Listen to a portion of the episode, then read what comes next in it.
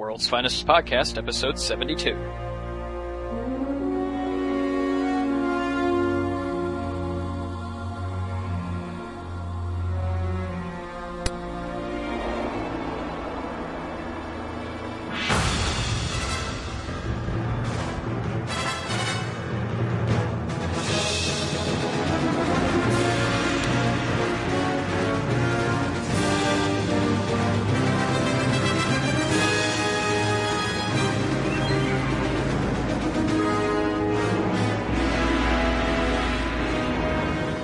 Your host, the now healthier James Doe, and with me is Michael David Sims. Hello, sir. My voice is back, That is good. and I shouldn't have any problems with that uh, when we get to like episode three of the Savage Time here.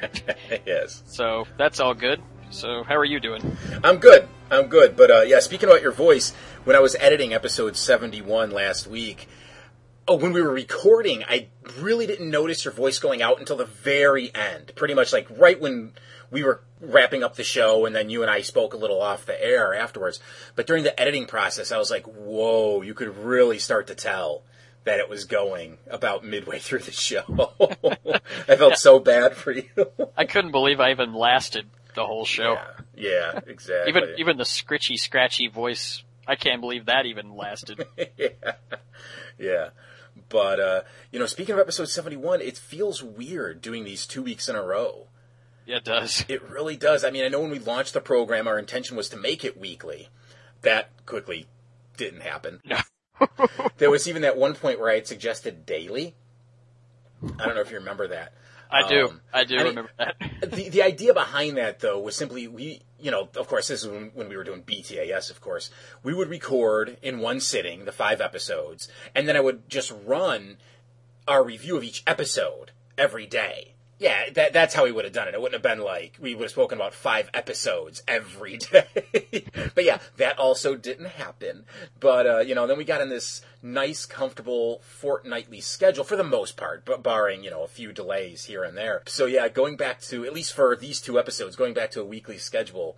A little different, a little different, but it's good. It's good. You know, we have to, we got to stay. You know, we don't have to, but I want to keep us on schedule. Oh, yeah, so if this is what we have to do, then that's what we have to do, and that's fine. That's fine. Yeah. But uh, and I know we were talking about this off the air. We're both quite shocked at the number of emails we received in just the one week's time.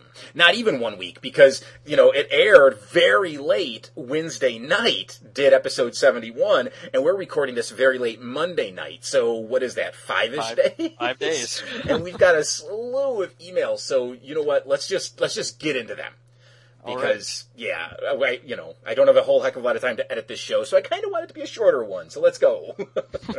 Okay, then. First one's from Brian, who writes, uh, he, he uh, is talking about some of the episodes we covered on WP71, says, On Legends, I didn't even think about the Atom being a counterpart to Tom Turbine. I actually saw him as more of a t- Mr. Terrific homage.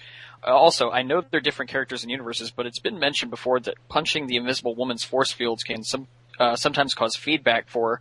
So maybe the same thing happened when they were hitting Ray's bubble okay, I can buy that. Sure. and Night of Shadows, he says, I'm not sure it's fair to compare what Jean did here with what Hawkgirl did in Starcross. For one thing, comparing what Jean did uh, with Jean being manipulated while Hawkgirl did what she did of her own free will. Also, I can't recall correctly, but wasn't it said in Justice League Unlimited in one of those episodes that they had voted to let Hawkgirl stay in the league? She just decided to leave before they could tell her.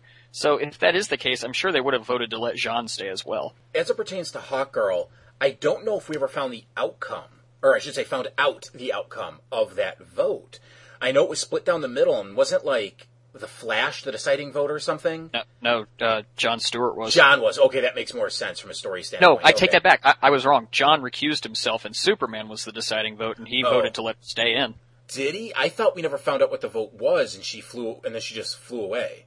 No, in the what is the, the episode uh, "Waking the Dead" or something like that, when Solomon Grundy is uh, forcefully w- awoken from his grave by Ah, see, scout. I've never seen that one. I don't think I've ever okay. seen that one. Okay, so- yeah, that's where we find out. okay. Okay, well, pardon me. Then he is right. And finally, he talks about metamorphosis here, saying uh, metamorpho turning into kryptonite and other substances has another thing wrong with it. It could have changed, but last I knew, metamorpho could only turn into elements or combination of elements found in the human body. Hmm. That I don't know, so I'll take your word for it. Yeah, I can't comment there because I, I don't know much about the character.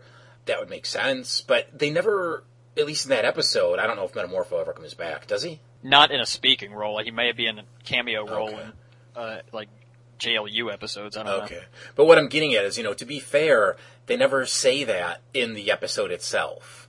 So even though that may be the way it is in the comic books, you know, in the DCAU, it could be different. You know, I'm still not keen on him turning into Kryptonite, but I'm just saying, you know, we can't take the comic book powers and origins to be the same in the DCAU. Next one is from Matthew, who writes, Hi guys, in response to Christian's uh, question about Hades in episode 71, no, he is not like that in the comics. I'm by no means a Wonder Woman expert, but as far as I can tell, the Paradise Lost version of Hades is unique to the DCAU. Hippolyta's betrayer in both the pre- and post-crisis continuities is uh, Hercules, or Heracles. There's virtually no reference to Hades in the original Encyclopedia of Comic Book Heroes Volume 2, Wonder Woman, which covers the character's first 35 years in print. When George Perez uh, introduced him in Wonder Woman Volume 2, number 12, Hades assures Diana, thou dost not face an enemy. He does become an enemy in number 215 through 17, but only because uh, she supported Athena's rebellion against his brother Zeus, not because of any enmity towards Hippolyta. I've scoured the admittedly, admittedly incomplete Wonder Woman index at DCUguide.com, and between these two appearances, he seems to have acted mainly as a benign supporting character. Hopefully, if I've gotten anything wrong, a hardcore Wonder fan, uh, Wonder Woman fan will write in with the corrections, or perhaps someone's already written me with more accurate information. Sincerely, Matthew. Thank you. I do want to say that I think I saw Cassie, Wonder Girl, having some interactions with him that seemed a little dubious on his part. But again, as we've said many, many times, not Wonder Woman, you know, I'm not a Wonder Woman guy. I could be wrong. It could have been a different god that she was talking to, but I'm pretty sure it was Hades. But I don't know. Next one's from Monica, who writes, Hello guys, I really enjoyed the last podcast, especially Mike Stone's synopsis. Whoa, Which- whoa, whoa, wait, wait. You have to read the subject line of that one. Oh, you really want me to? Yeah. My daddy took my panties. What? What? No, no. Yeah, that, that's kind of weird because I figured maybe she would address that in the But no. email subject with some kind of joke or something, but no. No. Anyway, I'm moving on here, Mike. Please do. I really enjoyed the last podcast, especially Mike's stoner synopsis, which I think takes more time than a normal synopsis. anyway, this email is to ask you this. Is this universe, uh, in this universe, is Wonder Woman a virgin? I'm asking because of Hawkgirl's commentary, don't knock it till you try it, sister. Keep up the good work, Monica. It Uh, depends. Well, it Uh, depends on how you define virgin. Are we gonna get into the, like, the chasing Amy That's discussion here? what I'm saying. You know, are lesbians virgins? And the answer would be no, they're not. Has Wonder Woman had lesbian sex on Themyscira? We don't know. So the answer to the question is we don't know what she's done with women, but we know at the very least she has never been with a man. So, well, in the Savage Times, she snogs Steve Trevor a couple times, but they never have sex. So I think if you define virginity as intercourse between a man and a woman, then yes, she is. But if your definition of it is a little broader, then maybe not, depending on what she's done on Paradise Island. What, what do you think there, James? Do you think she is? Yeah, I guess I have to go with what you're saying there because if you take it from the man-woman perspective, yeah, she's obviously a virgin. But yeah, I didn't even take into account whatever activities she's participating in in Themyscira. Yep, I'll go along with that. Okay. Okay, next one is from Mel, who writes, Hey again, guys. Sadly, I cannot work time to my advantage. I skipped over Batman Beyond and Zeta, having never seen the latter and having little to no interest in the former. Also, I'm an insomniac. Better to listen to podcasts and read than stare at the ceiling all night, right? yes. Right there with you, sister. Yeah. Uh, as for college, I was at uh, SUNY New Paltz. I'm not sure how much it matters, though, as I'm fairly certain that uh, specific class isn't being taught anymore. It was a freshman composition class taught by a grad student who I think graduated a couple years before I did. I think a graphic literature course might still be offered occasionally, though I didn't take that one, so I couldn't say how good it is. I'm afraid I don't have anything else uh, of much interest to say other than uh, to agree wholeheartedly with your comments this past episode, especially Legends, which I honestly think might be the best episode of the first season. Best wishes, Mel. Legends is good, but well, we'll talk about the Savage Time later. That's all I'm saying for now. But yeah, you know, I, I'd like to know why you have uh, very little interest in Batman Beyond. You know, I could see having not caught the Zeta project. Batman Beyond, you know, yeah, You know, wasn't the best cartoon in the DCAU, but it was still definitely worth watching. At the very least, Return of the Joker was. So, I hope you've at least seen that. And if you haven't, do it. yes. Better yourself as a human being and watch Return of the Joker. uh, next one is from Christian who writes, Hey guys, uh, the phrase hung like a gorilla is at the same end of the spectrum as hung like a mouse. I only know that phrase thanks to Wikipedia. I read Superman Red Sun a month ago after one of you recommended it to another listener, and it was fantastic. I love the book's version of Bizarro, who bears only a passing resemblance to Superman rather than being a pale doppelganger of him, the grinning Russian Batman, and the fact that the story didn't rely on staples of Superman lore such as kryptonite and nobody's notice, uh, nobody noticing that Clark Kent is Superman. I listened to Mike and Dan's review of it on Earth2.net, the show, and I agree on the point that the writers built up Hal Jordan a bit too much given how easily Superman dispatches him and the other Lanterns. A film adaptation uh, of this book would kick ass, but it would probably have to be marketed, if not made, making Superman out to be the villain in order for it to make a profit in the U.S. What do you guys think? See, it would absolutely fail if they did that. Because the whole point is that Superman is Superman is Superman you know, he is still, you know, you know, it's not truth, justice in the American way for him in Red Sun, but it's still truth, justice, and saving the world. You know, there's a very excellent scene early on in that book where Superman, you know, he's he's living in Russia as he as he is, but he zips over to Metropolis to stop. Uh, is it a speeding train or is, or no no he stops a, a satellite I think like one of the Sputniks from destroying Metropolis. You know, so that shows you that he's still a good guy. Just because he's a quote unquote dirty commie, you know, as like the Lex Luthor character, well, as Lex Luthor sees him in that story, doesn't make him a villain at all. So I think if they were to do that, yeah, it just wouldn't work. I really would like to see them adapt that for one of those uh, DC uh, universe direct to DVD animations. I think it's it would be really really good as a big screen thing. No, no. I, I think it would confuse too many people. Why is Superman a commie?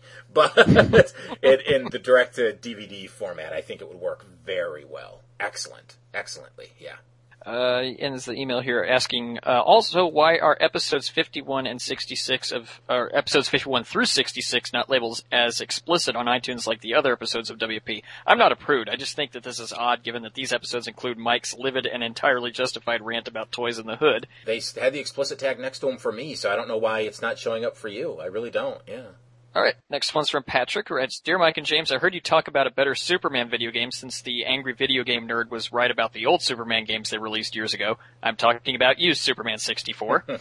I like, I would like to see a good Superman game interacting with the whole DCU, uh, rather than just Metropolis. The Justice League could have small roles and would, and I'd like to see General Zod as the main villain. Now that Disney has bought Marvel Comics, what do you guys think will happen? Uh, I did like what Boom did to Pixar and the Muppets in their comic book forms, and I'd like to see old Disney shows like Darkwing Duck, uh, Gummi Bears, and Gargoyles make comic comebacks, and newer Disney shows like Kim Possible, The Replacements, and Phineas and Ferb get the comic treatment. I don't want to see Hannah Montana comic because I'm not that type of fan.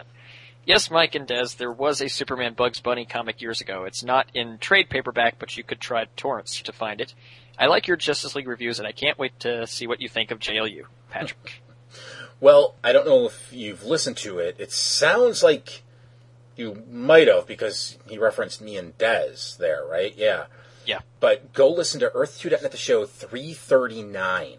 In that one, Dez and I had about an hour long conversation about what we thought would happen to Marvel thanks to it being bought up by Disney. So, yeah, just just go listen to that. You'll you'll get our thoughts there. And I want to say I think there is a Gargoyles comic right now. I don't know if it. I know at least there was one about a year back. I don't know if it's still ongoing though. I don't remember who was doing it, but someone was doing a Gargoyles comic. Yeah. All right. Next one's from Mark, who writes, "Hey, Mike and James, I just finished listening to episode 71, and I have some quick comments in reference to the Black Siren not having a siren scream." The Golden Age Black Canary did not have a canary cry. The Golden Age Black Canary was just a kick-ass fighter who looked damn good in fishnets, like mother, like daughter. as far as the gravestones, I think an argument can be made that since the surrounding undamaged city was a manifestation of Ray's powers, the graves could have been a manifestation created by his subconscious to give the heroes he idolized the proper burial they deserved, since likely there was little left of them after the immediate devastation, and others would have been too busy just trying to survive. Keep up the good work, and I can't wait to hear your comments on the Savage Time. Okay, I can buy that, sure. But then the question remains, why put it in their backyard? Yeah. Because it, it was like on the hill behind the brownstone, wasn't it? Yeah, it was very close to their, their headquarters, I believe. Yeah, put it on the moon or something, you know? I don't know. Yeah, I mean, like I said, I'll, I'll, I'll, I'll buy what you're selling. I just can't go full in with it, really, just because of its placement.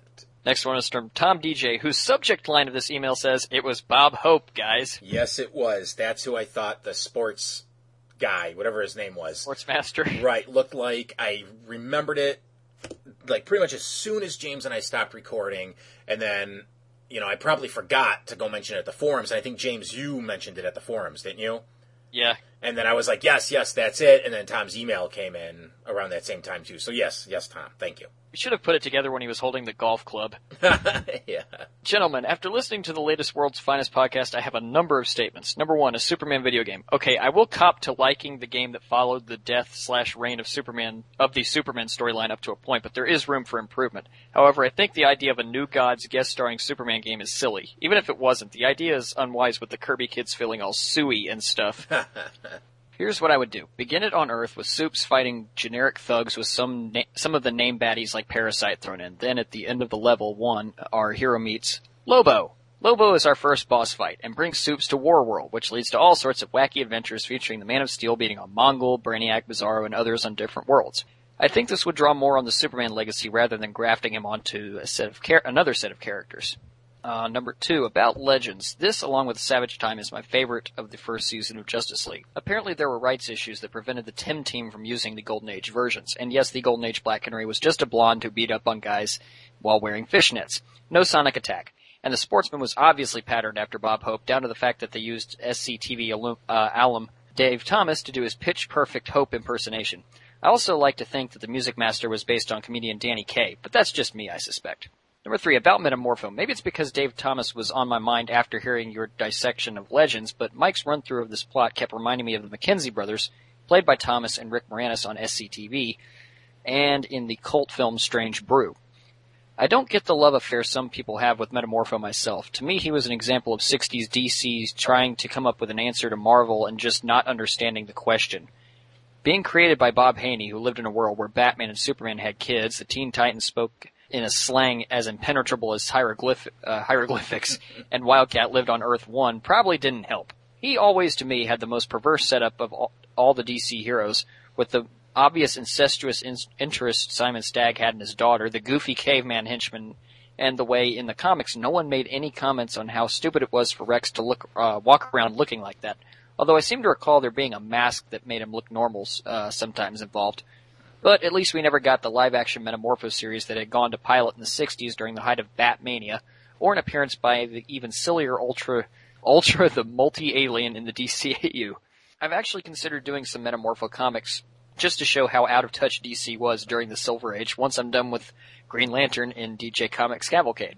But then that would require me reading some Metamorpho comics, and well, I don't want to.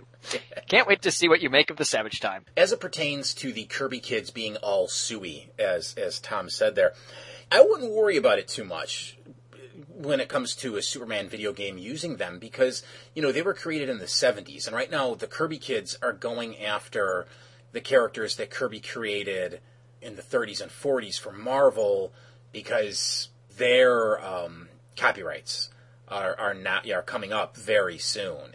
And it'll be a long, long time before his new God characters do. So, yeah, I, I wouldn't worry about that aspect. I see what you're saying about, you know, not grafting Superman onto all these other characters, but the new gods were born out of Jimmy Olsen.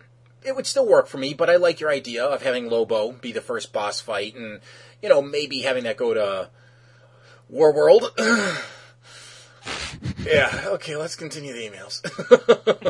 Next one's from Joseph, who writes, Hey guys, thanks for another uh, batch of good episodes. When I first saw War World, I, I asked myself, is it me or villains always getting ratings for events like Running Man or Death Race, and often wonder, what's next? Put Batman against a race car driving alien in the Death Race ripoff? And I also heard that there will be a movie of Green Lantern coming out in 2011. Ryan Reynolds uh, from X Men Origins Wolverine will play Hal Jordan. What do you guys think? Thanks, and keep up the good work. I think Ryan's a little too young. My opinion is that Hal should look like he's in, well, and should be, not just look. I don't know why I really stressed look there. Should be in his late 30s. You know, he's a test pilot. He's been around the block. And Ryan Reynolds looks a little too young. I don't know what his actual age is, but I just feel he's a little too young for the part. But, you know, we'll see how he plays it. I'm willing to wait and see. Uh, hopefully, DC is going to put a whole ton of money behind this. When I say DC, I mean Warner Brothers, pardon me. And it will look as good as and be as good as the Iron Man feature film. Because that's really what DC's going for here. They're trying to take a character that some people know thanks to various cartoons and whatnot, but isn't really like a household name, like your Superman, your Batman, and your Wonder Woman, or even like a Robin type character. Like Robin type character, like Robin in general. I don't know. Okay, I'm mixing this all up, but the point is, you know, to, to the general public that knows about him, he's maybe a B level character. You know, that's the non comic reading public, I mean. And to most other people, they don't even know who this guy is. So they're taking a big chance, just like Marvel did with Iron Man, by giving him his own film right out of the gate, not starring him in, you know, like a Justice League film and then spinning him off. And if it does well for DC and Warner Brothers, I'll be very happy because that that means it's good for the comic book and even the uh, movie industry, especially the comic book movie industry. And uh, yeah, I I just I just really hope it's it's a good picture. The only thing I'm worried about more than Ryan Reynolds' age is how are the effects gonna look. Mm-hmm. You know, it's one thing to have a guy flying around in a giant tin can. You can make that look good. But can you make the green glowy fist and hammers and golf clubs, and even if it's just ray beams, if they just kind of go, because like in this early season, of the Justice League, John's not really doing making any constructs. It's just ray beams for the most part, and maybe like bubbles and shields and stuff like that. And once he starts getting into the sillier aspect, you know, baseball gloves and stuff like that, well, it works in a cartoon. But will that fly on the big screen, or will most moviegoers roll their eyes? That could really turn a lot of people off. It really could. I think a lot of people are going to have a hard time getting over it. So we'll see how they handle that.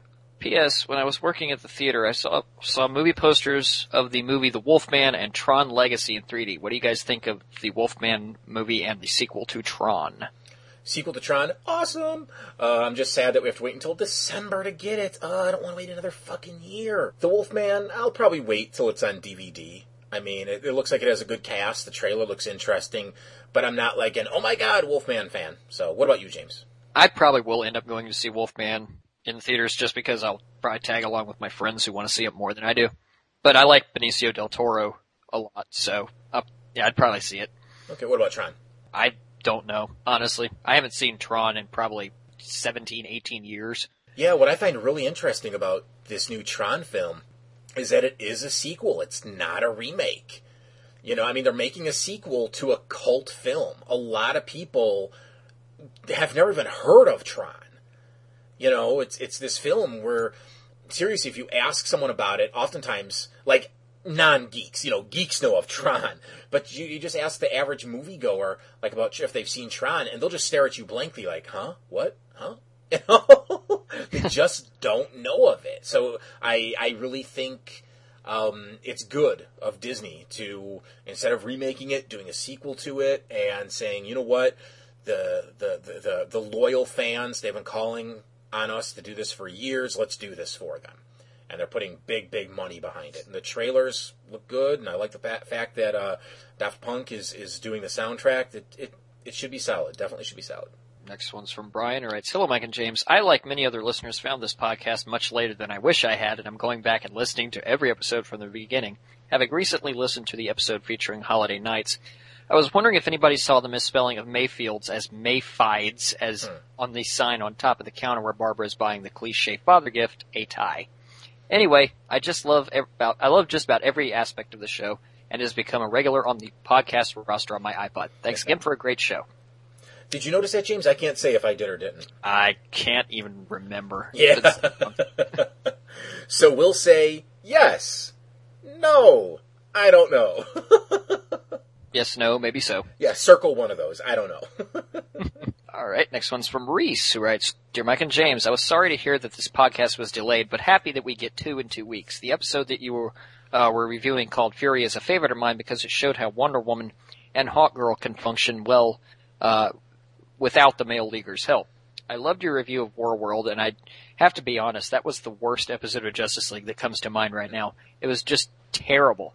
You brought up some good points about the animation flubs in Brave and the Bold, so I watched it, uh, if for nothing else, just to catch them.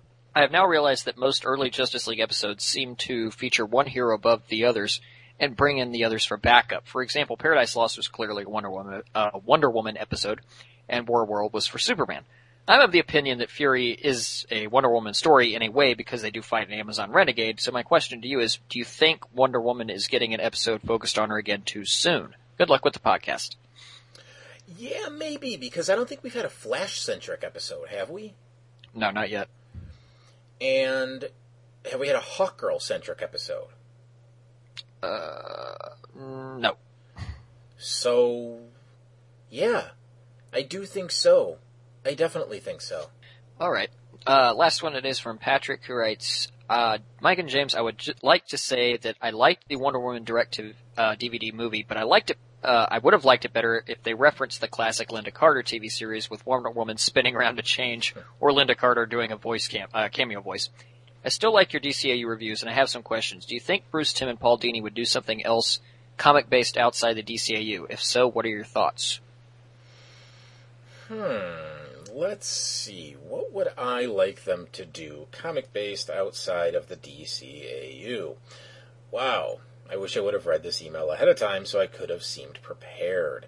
I would like to see them, you know, based, okay, yeah, based off what they did here in the Savage Time with Sergeant Rock and Easy Company, which we didn't get a ton of, but enough. I'd like to see them do something with maybe Shield to focus on Nick Fury, or even go back to Fury's uh, World War II days with the Howling Commandos. I would like to see them maybe do something with the Silver Surfer, like a directed DVD story about the coming of Galactus, uh, Fantastic Four. I think that was 48, 49, and 50 from back in the 60s. I'd like to see them try their hand at a Spider-Man cartoon. I know there's been a thousand and one Spider-Man cartoons, but I'd like to see it done uh, with their voice, with their style. Um, part of me wants to say like the Avengers or the X Men, but mm, no, no, I'm not gonna. Oh, you know what? Maybe some Doctor Strange stuff too. That'd be kind of neat. What about you, James? What are you thinking? I'd like for them to have. Well, are we ta- we're talking about cartoons here, correct? Yeah, yeah. Um, I would love for them to have a new Batman cartoon with uh, Oracle and Cassandra Cain, and I would say, I, I guess if we're going into Marvel, I would like to see them tackle an X Men cartoon. Okay. I think they could definitely uh, do a really good, a good universe with a, a uh, you know, a solid continuity because we've already seen they can do it here. But really, that's all I can think of right off the top of my head here. I've been reading the recent Batman comics lately, and what do you think of Spoiler being the new Batgirl? I have no idea because I assumed uh, uh, what's her face uh, was dead. Oh, spoiler. Yeah, didn't she die? I, I this is how out of touch I am with comics nowadays. Well, in a very lame attempt to redeem Doctor, um, oh shit, I just lost her name. Tom Tompkins. Oh, Leslie Tompkins. yeah. In a lame attempt to redeem her, it was revealed that uh, shit. I just lost her name. Stephanie. Stephanie Brown. She didn't let Stephanie die. Instead, she hid her away from Batman. So, yeah, I don't fucking know. It was stupid. It was just, it was stupid what they did to Leslie, and it was stupid how they brought Spoiler back to life. Um, what do I think of her being Batgirl? I've only read the first issue of that new series. I was not keen on it. I do like the new costume she's sporting. It's, you know, it pays tribute to the Barbara Gordon costume, but it's different. It's its own thing, and that's good. I like the spoiler character from what I've read of her in Robin. But again, as Batgirl, again, I've only read that first issue, so I just can't comment. You know, if I'm talking about the idea of her being Batgirl, you know, sure, why not? In the DC universe over in the Batman corner, it seems like they're graduating all of the characters right now to new roles. You know, Spoiler became Batgirl, Tim became Red Robin, Nightwing, who of course used to be Robin himself, the original Robin, is now Batman, and Damian Wayne, Bruce's son, is Robin. So it makes sense if they're graduating graduating everybody, putting them in new masks. Why not make her Batgirl? We'll see if it lasts. I don't know if it will, but we'll see. What happened to Cassandra Cain, if I may ask? Because again, I'm out of touch with the current storylines. She nonsensically became evil and became the leader of the League of Assassins or League of Shadows or no, League of something, I don't know. And then I think they tried making her a hero again and I don't know. But basically this is how the the the mantle was passed from Cassandra to Stephanie. Cassandra's like, "Yeah, Bruce is dead. I don't want to be Batgirl anymore. Here you go." And then she jumps off a building and zip lines away. That was it. It was done in like three panels. Wow. Yeah, DC. That's terrible. Yeah, when they created the Cassandra Cain Batgirl character, they had such. Uh, there was there was a gold mine there and they were doing well with it. And then over in Robin, when it turned out Batgirl was suddenly evil again, nonsensically, from that moment forward, it's like DC had no idea what to do with that character. They did something dumb with her and they can't bring her back. They literally ruined that character. They should just let her sit on the sidelines for a good five, six, seven years let fan interest kind of build in her again. Be like, oh, remember Cassandra? She was cool. Let us forget about the shittiness of the last couple of years of what they've been doing with her, and then bring her back to much fanfare. And, you know, because right now she's just, you know, to use a term that is used in the comic book industry, she's radioactive. You can't touch her, no one wants to do anything with her, and nothing makes sense with her anymore. So, yeah. Uh, that hurts my heart to hear that. Yeah, yeah it broke mine. Ter- it broke mine so terribly bad back to the Wonder Woman movie, I heard Tara Strong uh, used her Princess Clara voice on Artemis's sister, which was fine in my book. And finally, what are you guys' thoughts on the Spider-Man movie relaunch? To me, it's too early for one. Way too early. Honestly, as long as they actually get the Peter Parker character uh, slash Spider-Man character correct, who can actually crack wise, that'd be nice. Considering Tobey Maguire could not do it. Right. Yeah. And hey, as long as they get a Mary Jane who isn't uh, Kirsten, what's her face? Dunst. Yeah, I'll be happy. Yeah. You know, I hated what they did with her. In every single film, I hated that character. Oh my god. Who would have thought the Ubermensch would be green? Ubermensch? The superior man. Those destined to lead the world. I thought that was your goal. My only desire is peace, progress, unity. With you in charge, of course. Why not? Under my enlightened leadership, I can build a new world order. All this from one laptop computer? I'm from the future, the same as you. I'm not from the future. But this is. Sixty years from now, it will be a child's toy. But today, it's the most powerful weapon on Earth. Where did you get it? A gift to myself. Greetings from the future. You age gracefully. You have no idea. I have finally found a way to open a door into the past. And through that door, I have sent you this. Over the last few years, I've come to realize that World War II was the last, best opportunity for me to assume full and permanent power. The technology inside this device will give you a huge advantage in the war, and I will also give you a second advantage. Knowledge of the future. First, the war cannot be won if that raging lunatic continues to run things. He must be pushed aside. Second, the Allies will invade Normandy on June 6th, 1944. Be ready. Third. Well, you get the idea. Knowing the future, how can I not succeed? All right. For those of you who don't know, whenever we tackle a three-part episode or a movie, uh, we always we do a review style where I just go uh, beat by beat by beat on the plot and Mike will interrupt me with whatever he feels like speaking about, and then I'll stop. I'll sometimes stop myself with a note that I have, and that's and we'll just go f- from point A to point Z all the way all the way through. Oh yeah. So here we are with the Savage Time. Woo! the movie slash three part episode opens up with uh, the Justice League being towed in a javelin by Green Lantern across the cosmos, and they finally make their way back to the Watchtower. Whoa, wait, wait, wait! I have to. I have already have to jump in. This is something I just thought of. Wow, I can't believe I've never thought of this when I've actually been viewing the episode because, of course, I've seen this one plenty of times. Okay, um, they only have Green Lantern towing the javelin as a plot point so his ring can run out of energy later on.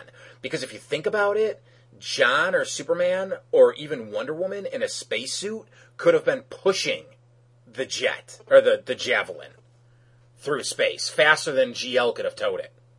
That's true. Wow. I didn't, think, I didn't think about that. It literally just dawned on me as you were starting up your synopsis.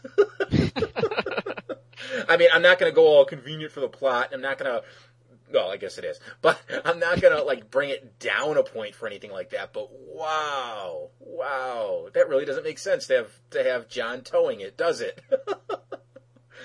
you know, but now someone's gonna write in and be like, maybe they're out of spacesuits, and that could be true. But Superman should be able to breathe in space, as should John. So I don't know. so, um, when they get back to the Watchtower, Batman is there on duty doing whatever he's doing, and uh, he's about to open the the docking bay for them when suddenly this massive energy pulse occurs, and uh, when this when the bright flash of light is over, the Watchtower and Batman are completely gone. They have disappeared without a trace. Um, J'onn and J'onn can't sense Batman's presence at all, so they know nothing's there now. It's there's no illusion or anything. They are gone. Um, so Lantern brings them all down to Earth into Metropolis, where things have changed quite a bit. Oh yeah. The Daily Planet, instead of you know it's normal the normal uh, a statue on top of the Daily Planet is now the Daily Planet being held by a fist, and there are several red flags all over the city that are kind of warped swastikas. Yeah. Um, and this is where the credits roll. After the credits roll, we uh, see the league just wandering around the town. Flash uh, spots a poster of some guy with the word "leader" plastered on it, and these these uh, posters yeah, why would are say everywhere. like vandal or savage? Why just leader? I think when you see a poster like that, you get the idea that he's the leader. yeah, you'd think. yeah. Well, Flash rips one of them off the wall, and uh, this does not go over well with two police officers standing by, and they demand to see the hero's identifications. And uh, Flash cracks wise with them, saying that you know uh, my identity's a secret. Chicks dig the whole man of mystery thing. I love the way that shot's framed too, because it's Yeah. him and you got the two female leaguers in the back, just like, oh, shut up, you know? They're like, "What?"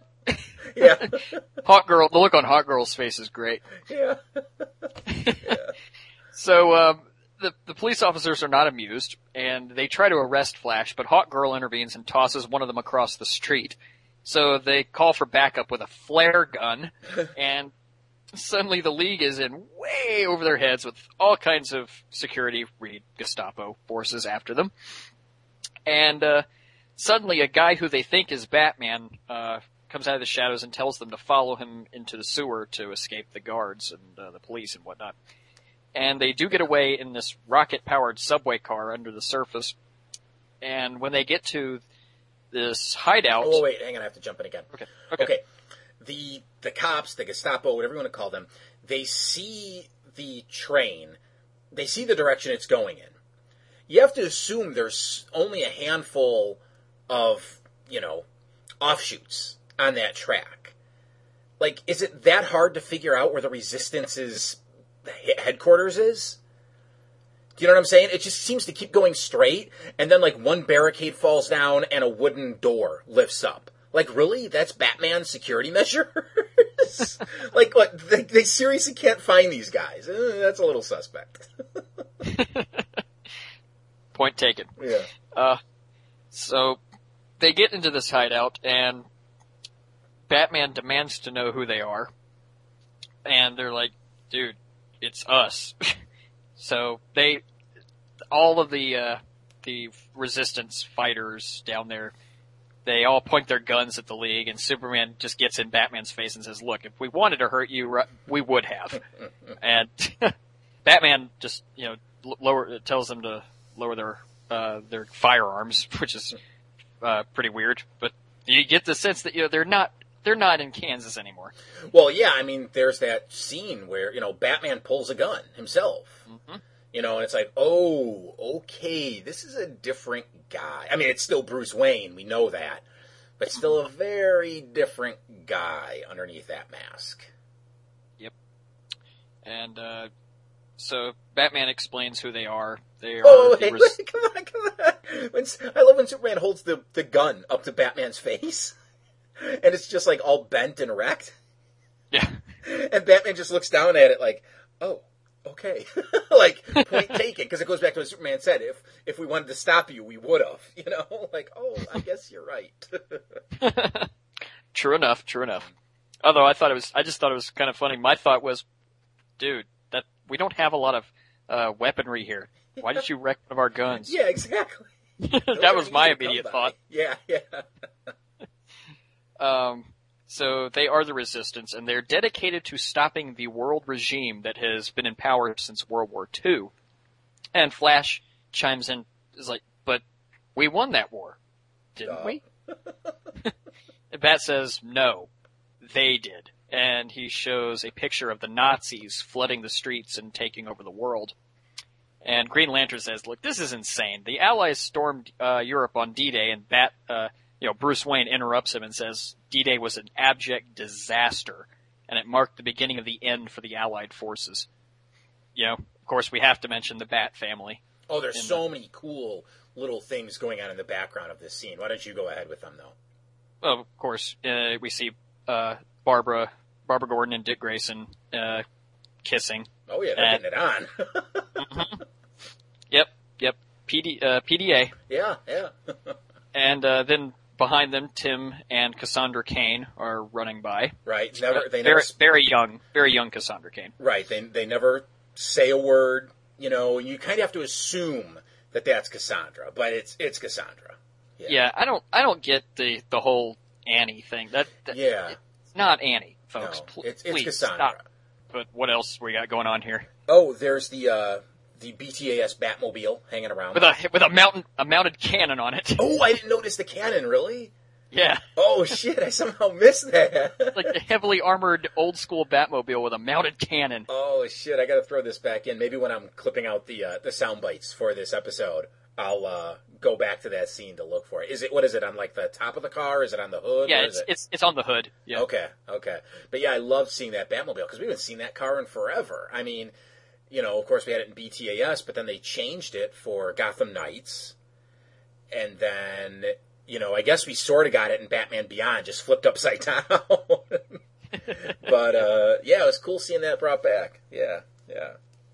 And there might even be other little Easter eggs in the background that you and I missed, but I don't know.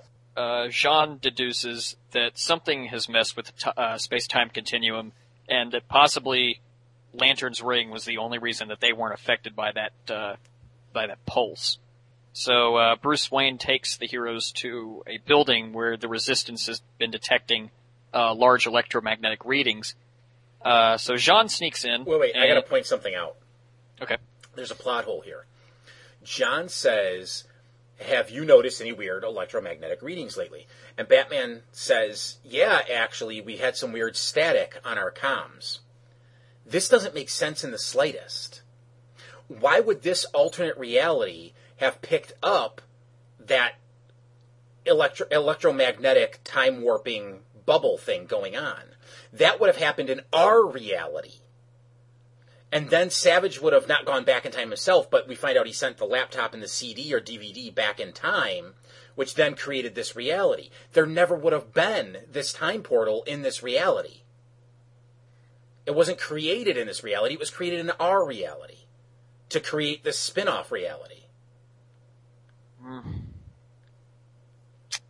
I mean, you could maybe say that this version of Savage was, you know, again playing with the time stream, but why would he be doing that in the reality that he wanted to create? Uh, I don't know about that, but I, I he, he did have some kind of throwaway dialogue, didn't he, about wanting to uh, control time? Uh, yeah, I know he did. He had he had some kind of line where he said he wanted to master uh, time travel. So I can I can uh, accept the portal being there. I know it's, it's I know it's throwaway dialogue, but you know. Okay, I can understand what you're saying. Maybe maybe he wants to go further back in time to take over the world pre World War II, during World War One, during the American Revolution, during the caveman era, because of course that's Savage's origin. Is what isn't he like a caveman that got hit with like a meteor or something? yeah, he's a yeah he's a Cro-Magnon. He, he Yeah. I mean he s- he slept near the meteor and absorbed all the radiation from it. oh, for some reason I honestly thought it hit him in the head. I really thought that was his origin. No. like this, I don't know, some little meteor just went, Boonk! hey, I'm immortal now, yay! You know, but, uh, what do you call it? So, okay, then I could maybe justify it.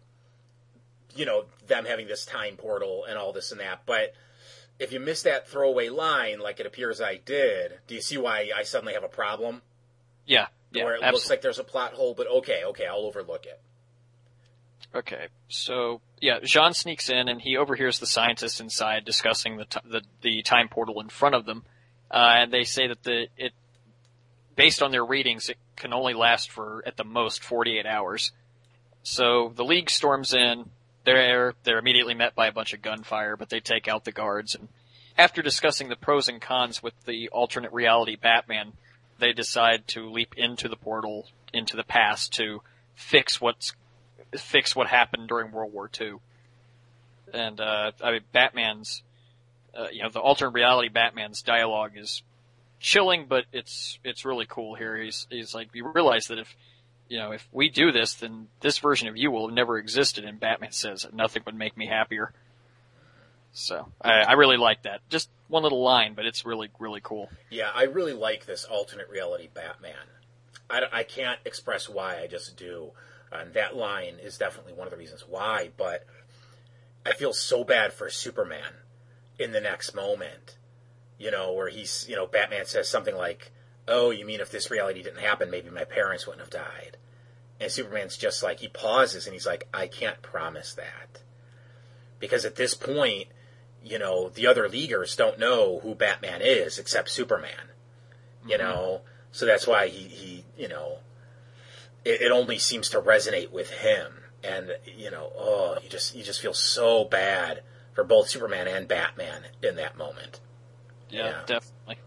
The league is now in the past, and they land right in the middle of France, where uh, a, a battle between the Nazis and Allies is raging on. When suddenly this gargantuan wheel device operated by the Nazis rolls in and just starts blasting everything. The League does intervene and eventually helps the Allies win the battle.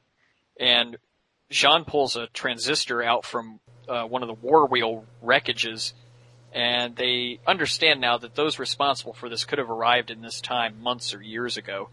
So the league decides to split up and uh, for different uh, different strategies here. J'onn and Diana head to Berlin uh, to see what they can find out, uh, while Superman and the others deal with the more super with more of the super advanced war mechanisms that the Nazis suddenly have here. In Berlin, we're finally introduced to Vandal Savage, who is the undisputed leader here.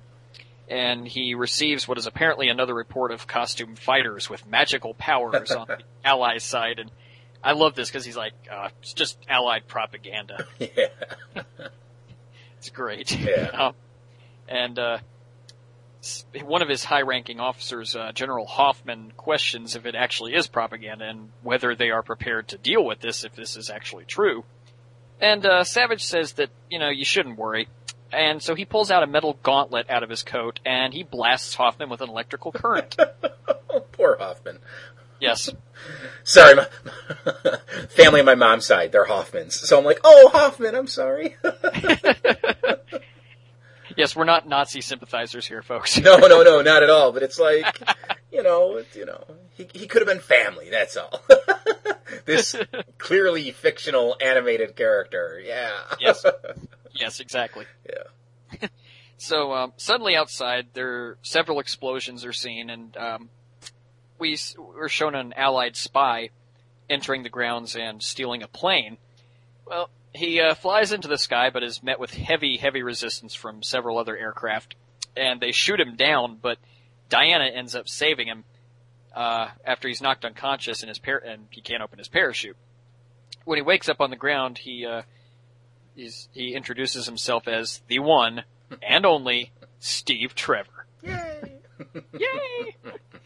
He says that he has something that the Axis wants, and he knows that they are planning on invading England, but he needs to get the information to France. He starts to walk away, but J'onn uh, flies down, and Steve just pulls his gun out. That's great. He's like, holy like- shit! What the fuck is this thing? yeah. And Diana's like, "Don't worry, he's with me." And he's like, "You're sure?" Okay. And uh, so J'onn asks him where uh, where the Axis got these weapons, and Trevor says that uh, Vandal Savage brought them to the Axis High Command, and they were so impressed by all this stuff that they anointed him their ner- uh, new Fuhrer. And uh, he then says that Savage has a lab in Gernstrasse, but uh, he'll never he'll never be able to get in because it's too heavily guarded. Um, J'onn disagrees and says he has his own ways of breaking and entering. So he goes to this lab uh, where he sees a laptop inside a, a room, and he then phases into a cryogenics room where none other than the naked body of Adolf Hitler is encased in ice. Yeah, okay. Now, I can't believe they did it, but they actually managed to get Adolf Hitler into a modern cartoon. A And- naked Adolf Hitler. Yeah, at that. Yeah. Um, and I have to be honest though, I really, really wish that they hadn't had this shown the cryogenic room here and just waited until that scene at the end of episode three. Oh yeah. because it would have made it so much eerier and so much better only showing Hitler at the very, very end of the episode. Yeah, you're right. You're It, right. it would have made it just so much more powerful and creepy. Yeah, I mean, and I gotta, I, I really gotta call in the question: Why is Hitler even on ice to begin with?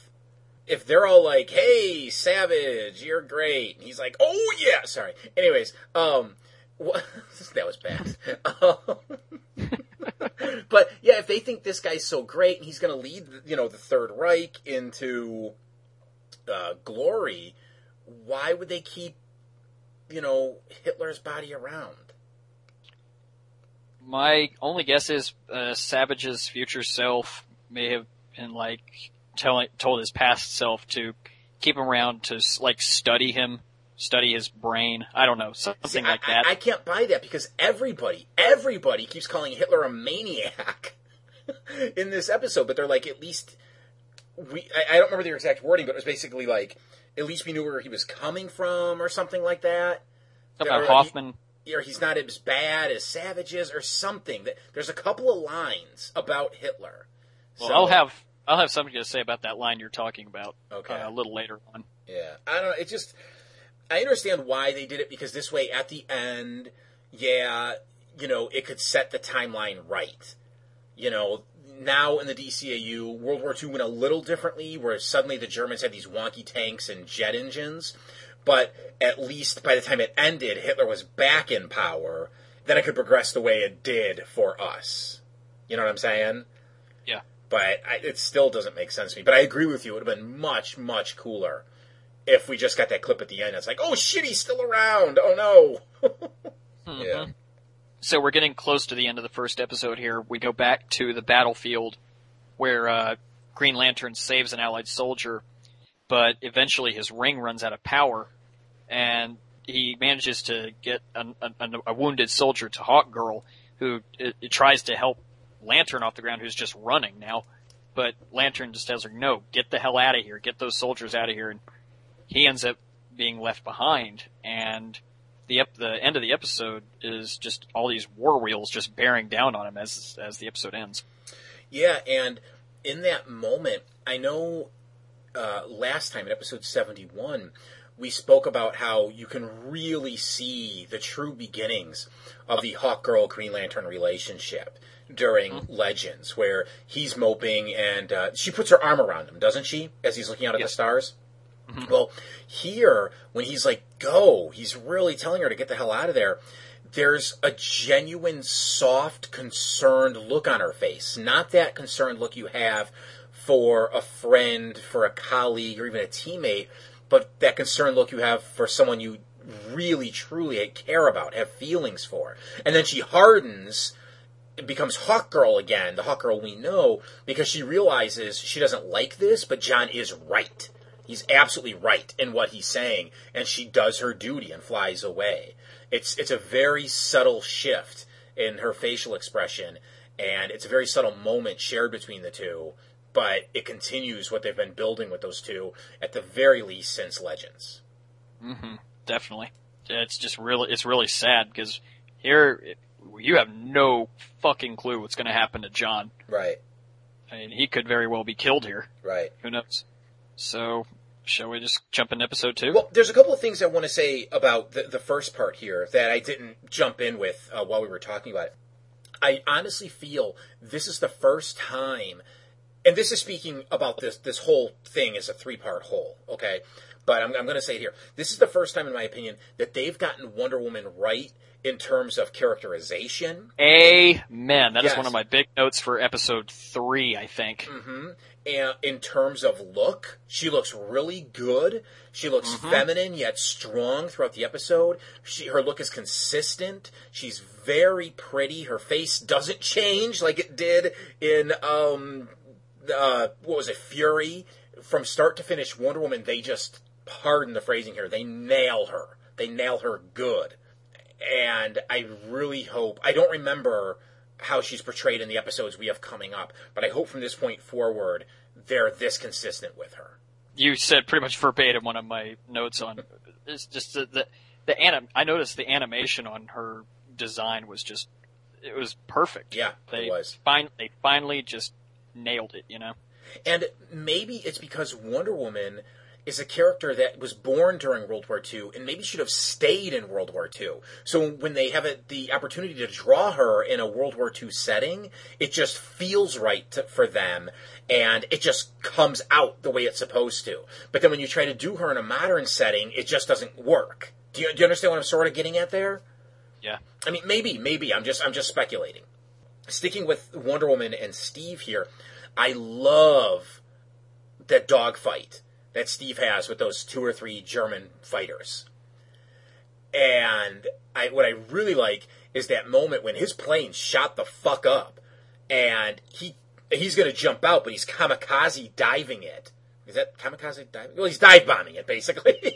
you know, mm-hmm. the plane's on fire, it's completely fucked up, and he's like, "Okay, I'm going to jump out of this thing, but I'm taking Fritz, I'm taking you out with me." And he's just going to crash the two planes into each other, and he does. I mean, again, this this whole story is brutal. I mean, thousands of people die, and the Justice League they're contributing to it. We don't see everybody parachute out. Exactly. There's a Yep. lot of people dying in this, but that, that dogfight specifically I thought was great. It really set the tone for all the dogfights we would get later on when the Blackhawks show up. So I think that was a really solid start there. Yep, definitely, definitely. This is this first episode has set up everything just about as well as you possibly could. Oh yeah, oh yeah.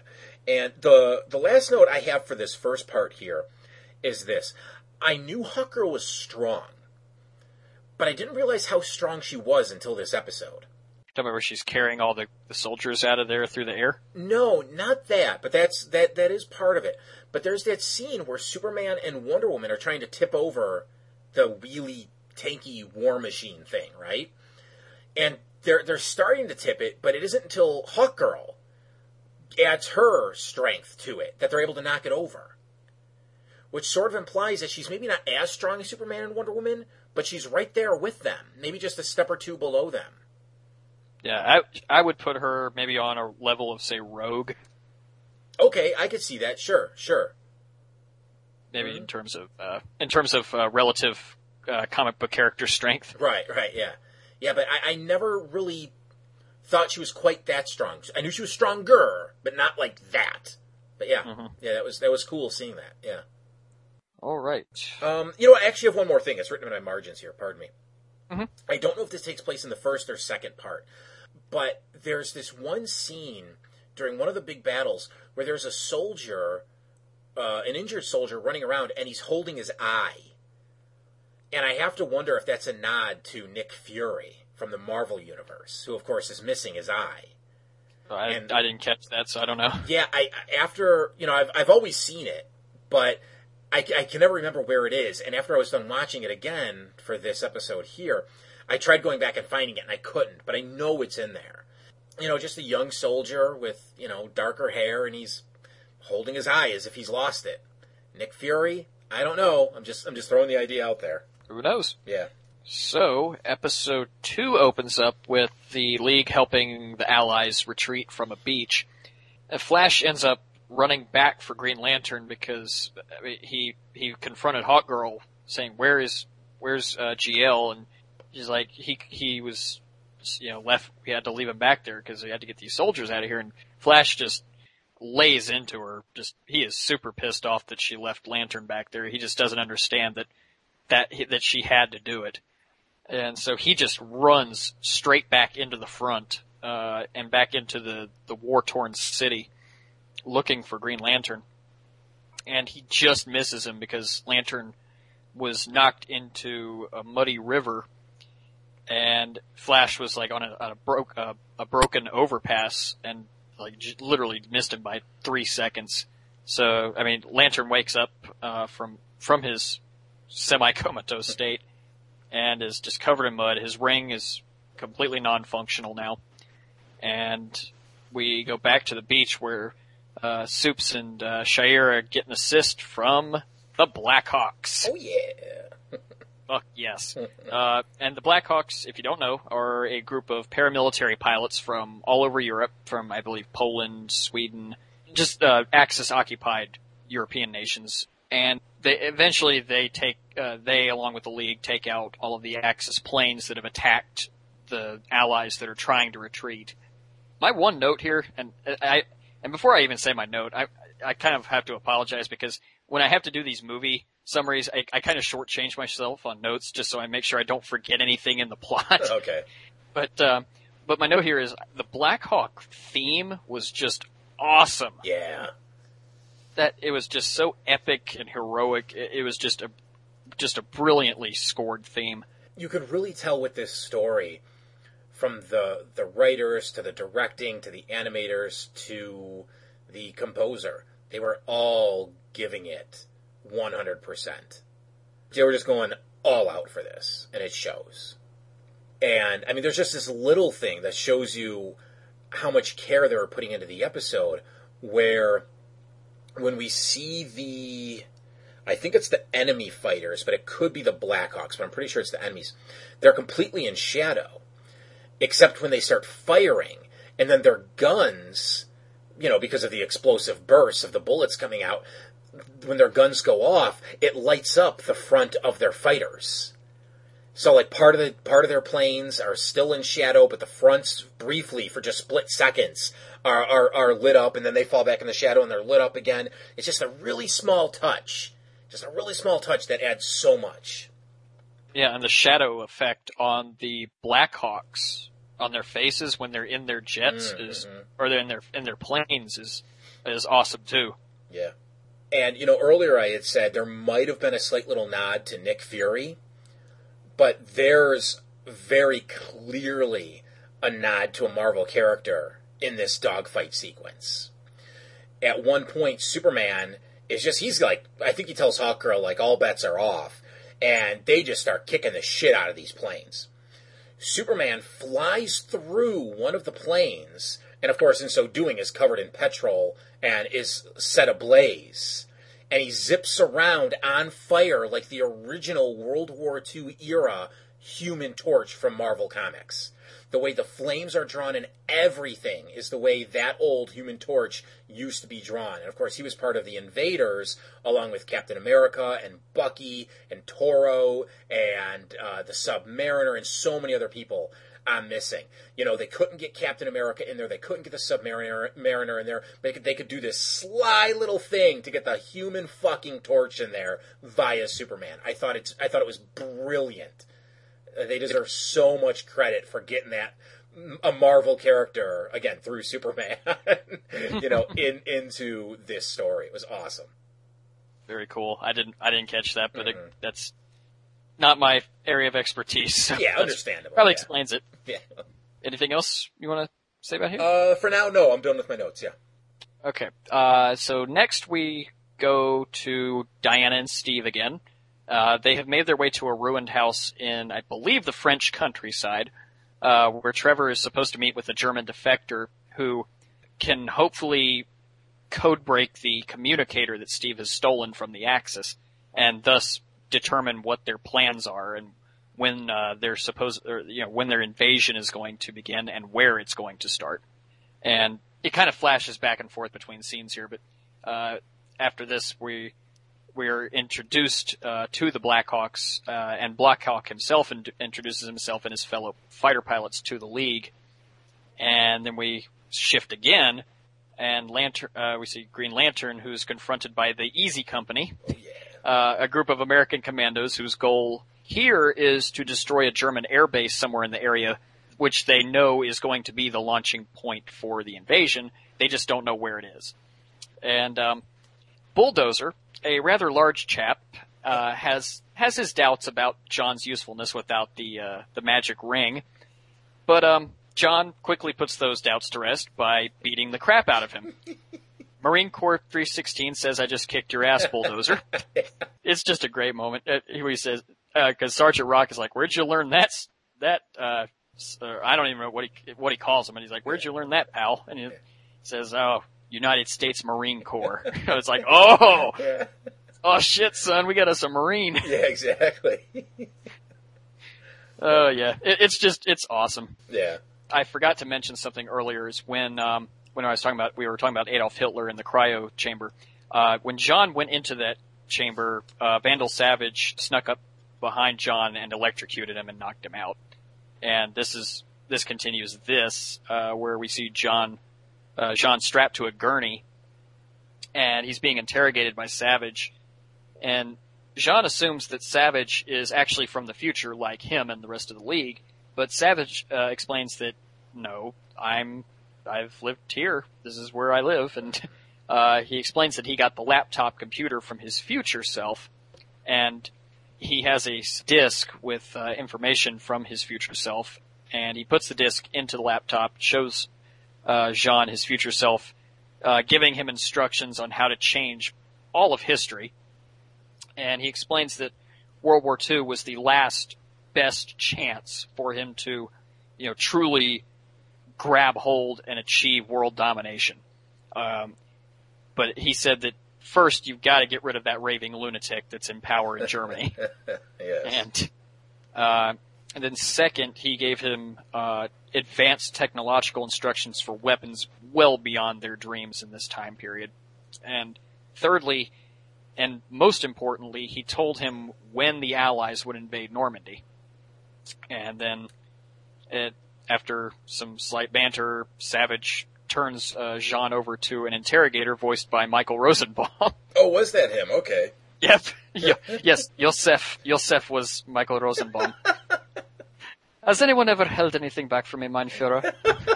You went a little Irish there. I'm sorry. Well, hey, I am Irish and German, so. so there you go. I'm an Ir- I, there's my Irish German impersonation. yeah.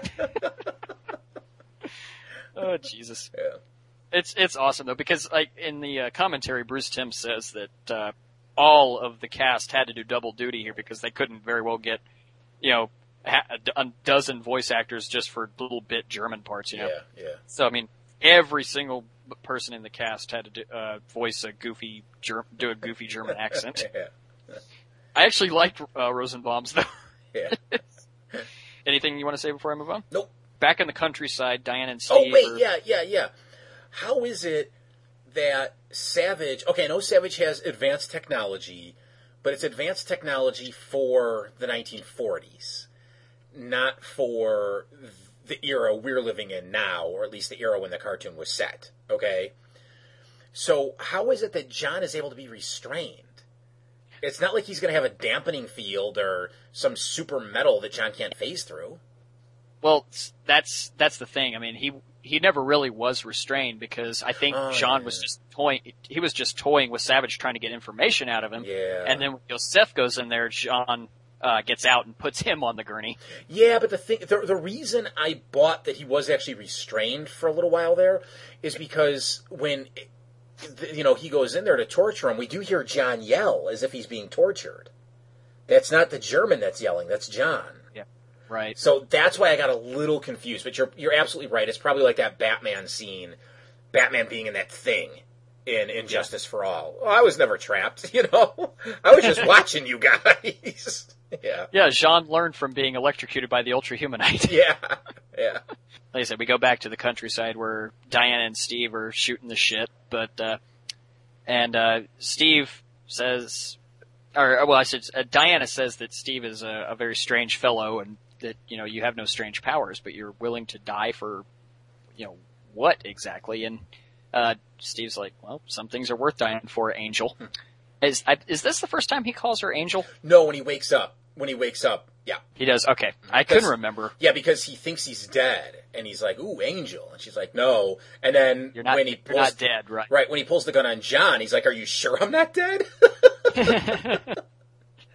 yeah, Uh, Steve Trevor, such a great character. yeah, but but getting back to this this scene here, you know, this is my only sort of bothersome moment with Wonder Woman in this story is is what you said she says to him.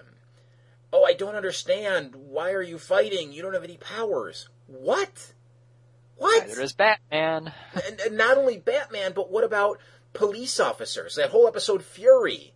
The whole point of that is that you know, even if you take men out of society, there's still women, plenty of women, ready to step up and be the firemen, be the police, do the heroic jobs that need doing. So she saw it with women there. She sees it with men every day. So I just didn't like this line. I understand what they were doing here. They were trying to give us a little bit of characterization of Steve, but I really did not like it. Not at all. Steve gets a bottle of wine, but he can't take the cork out, so he hands, he hands it to Diana. But when she attempts to take it out of there, it's shot from outside, and they look through a hole in the ruined house, and they see the axis completely surrounding the well, the wreckage of the house, really. So S- Steve says that they they they must have caught the defector, and Diana's like, and he betrayed you, and he's like, look, you know, he's just a civilian. You can't really blame him for it. So uh, he hands Diana the device that uh, the Axis wants, the communicator, and he kisses her goodbye. And Diana really likes it. Yeah. she does. She gets into it. And so Steve gets outside and creates a diversion, and this allows Diana to just beat the unholy hell out of the entire attack force in a matter of, I don't know, like 30 seconds. Yeah. And this is where I had the note about Wonder Woman's character model because I right here I think is where it, it everything looks in proportion and she actually looks human. Oh it's yeah. just yeah. it's really really really good. And from here, I believe we go to Blackhawk Island. Uh, yeah. The the Blackhawks are briefing the league on a factory complex uh, that they have to destroy because this is where many of uh, Savage's weapons are being manufactured. And then we do a quick scene shift to the where the Easy Company and GL are trying to get up a hill where there's a on top of this hill there's a bunker with Axis chain gunners. John's job is to just watch the Easy Company's back while they sneak, ar- they flank them from either side. And the one dude, uh, I can't remember his name, uh, the uh, redheaded guy. Oh, Wildman, I think. Yeah, Wildman. Yeah. Yeah. he he cooks a grenade, but as he's about to throw it into the bunker, a sniper shoots him in the leg, and the grenade falls on the ground and it nearly blows him up. And then uh, John takes his gun and kills the sniper. It's. I think it's implied that he shoots the gun. Eh. I don't know. know. I, really think he shoots the gun, but because it's in silhouette, it could be he sniped him. I don't know. I'm gonna go with sni- he he actually sniped him. Okay. He was in the military. He's trained to do this stuff. Oh, so- absolutely, absolutely. I'm just saying. I thought I saw the gun shot, the gun being shot. That is, but You know, because of the way it's set up, again in silhouette, it could be implied that he actually did shoot him. But either way, Bulldozer berates Stewart after they finally do manage to get the grenade, a, grenade into the bunker and destroy it. Uh, Bulldozer is really pissed off at Stewart for not watching their back. Then we go to back to Berlin, where uh, J'onn fools the guards outside by disguising himself as Yosef, and uh, he just walks away. And then the guards hear uh, the like the real Yosef moaning from inside the room, and he's been strapped to the gurney while J'onn just walked away. yeah. It's great. And Savage is called in and sees that uh, J'onn has destroyed his computer and that they can't start their invasion because Hoffman informs Savage that one of their coded communicators is missing, the one that uh, Trevor took. So Hoffman gets smacked in the face for his troubles. Poor guy. And uh, so Diana and Steve finally do make their way to the prison where Ernst, uh, the the German defector, is being held.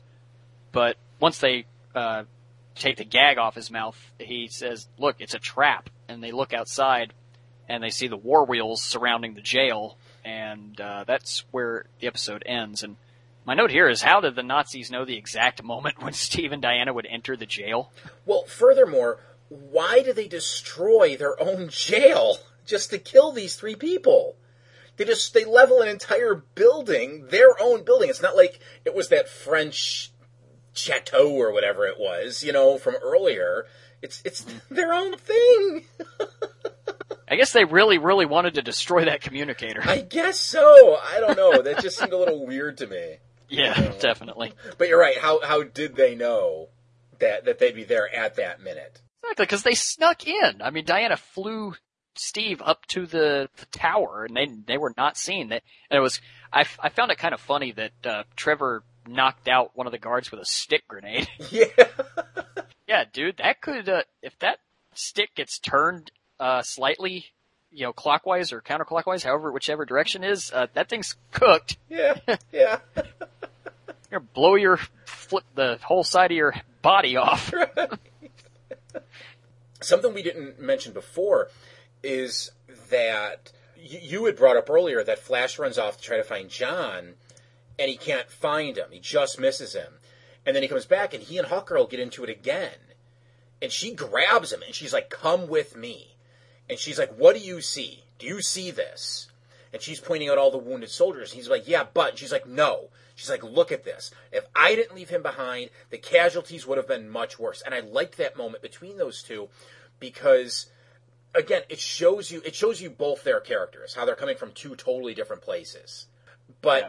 it's giving true depth to Hawkgirl, who up until this point, you know, we've complained about. She just hasn't had. Oftentimes, she's just a pick up the mace, hurrah, hurrah, hurrah character, just smashing shit.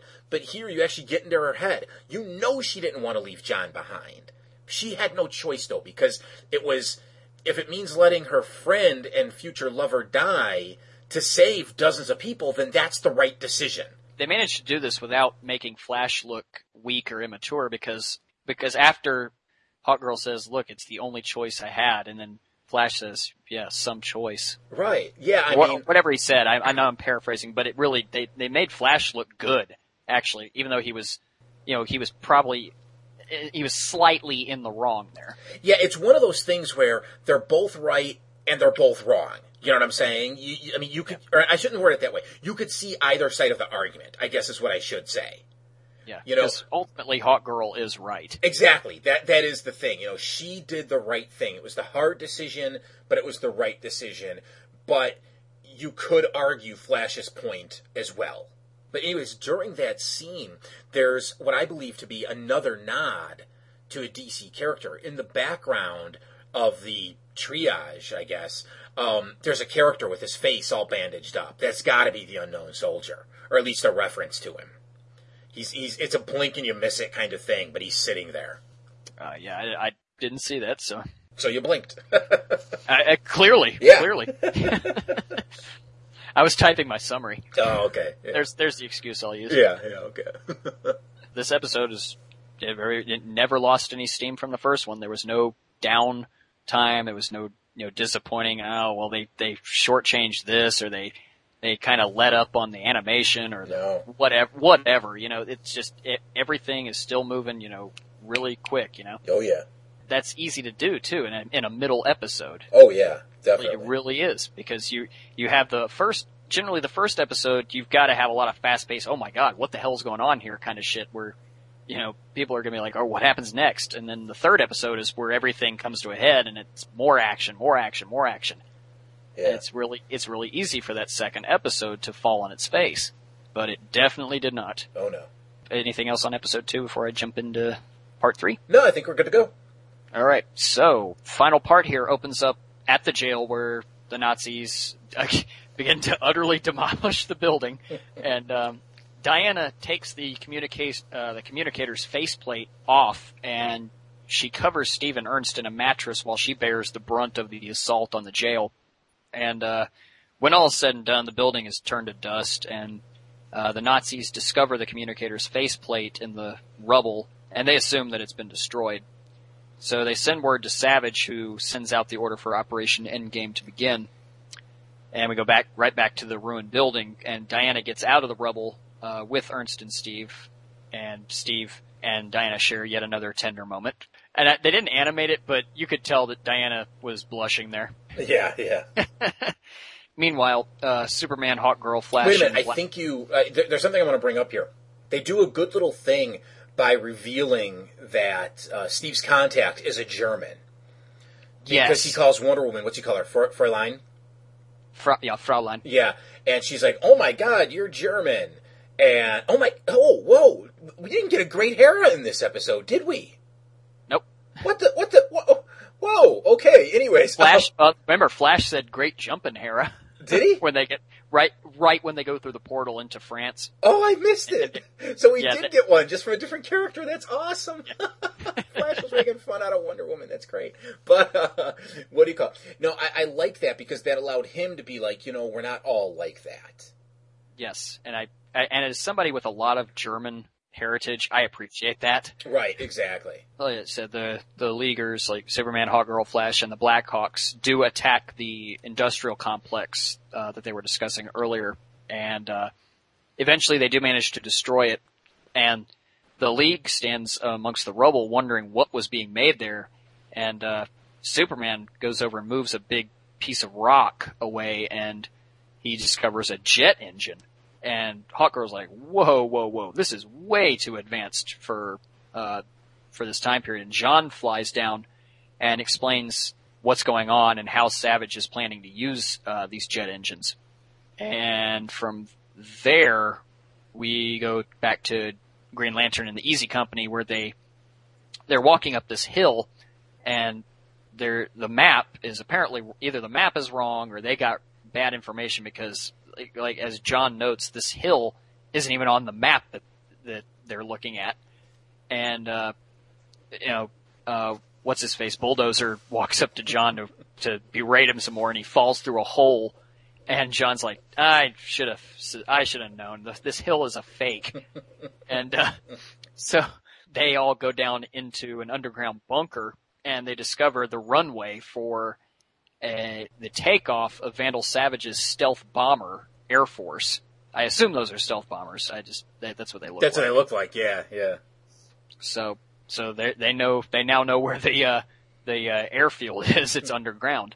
Meanwhile, Ernst uh, decodes what the Nazis are up to, and he tells Diane and Steve that they're beginning the invasion immediately, and that their target is not Britain, it's America. Oh.